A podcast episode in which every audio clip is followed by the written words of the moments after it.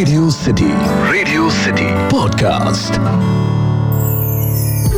radio city पर कहानी पौराणिक भारत की। राजा पृथु ने भगवान नारायण से दस हज़ार कान क्यों मांगे? रेडियो सिटी पर मेरा नाम है अखिल और ये है कहानी पौराणिक भारत की। एक ऐसा पॉडकास्ट जहाँ मैं आपके लिए रामायण, महाभारत और पुराणों से अलग अलग कहानियाँ लेकर आता हूँ।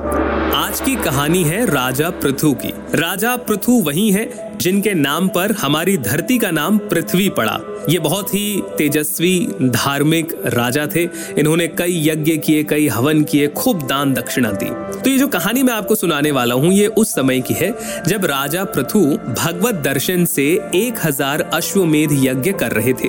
इन्होंने बहुत बार प्रयत्न किया अश्वमेध यज्ञ को पूरा करने के लिए, लेकिन हर बार इंद्र इनके यज्ञ का घोड़ा चुरा ले जाते थे। ऐसा जब कई बार हुआ तो ब्रह्मा जी राजा पृथु के सामने प्रकट हुए और उनसे कहा कि शायद आपका ये संकल्प सफल ना हो पाए। जिसे सुनकर राजा प्रथु जो हैं, वो यज्ञ छोड़कर खड़े होते हैं और जाने लगते हैं और तभी उन्हें यज्ञशाला में चतुर्भुजधारी भगवान नारायण इंद्रदेव के साथ दिखाई पड़ते हैं। ये भगवान को नतमस्तक होकर प्रणाम करते हैं, उनकी स्तुति करते हैं।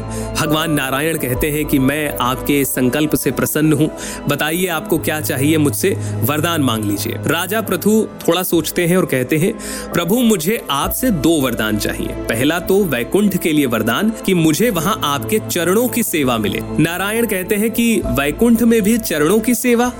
इस पर राजा प्रथु कहते हैं कि प्रभु, वैकुंठ में माता लक्ष्मी आपकी चरण सेवा करती है। अगर आप मुझे अभी इस समय वरदान देते हैं कि मैं चरण सेवा करूँ और बाद में अगर कोई विवाद होता है मेरे और माता लक्ष्मी के बीच में तो आप मेरा सहयोग दें। यही मैं वरदान चाहता हूँ। भगवान नारायण तथास्तु कहते हैं। राजा प्रथु दूसरा वरदान मांगते हैं। कहते हैं, हे भगवान, मेरे जो दो कान हैं, वो आपकी कथा सुनने के लिए बहुत कम है। मुझे दस हज़ार कान दीजिए, ताकि मैं हर जगह, हर समय सिर्फ़ आपकी ही कथा सुनूं, आपके ही बारे में सुनकर रसपान करता रहूँ। जिससे भगवान नारायण बहुत प्रसन्न होते हैं और राजा प्रथु से कहते हैं कि मैं आपके इन दो कानों में ही दस हज़ार कानों की शक्ति देता हूँ।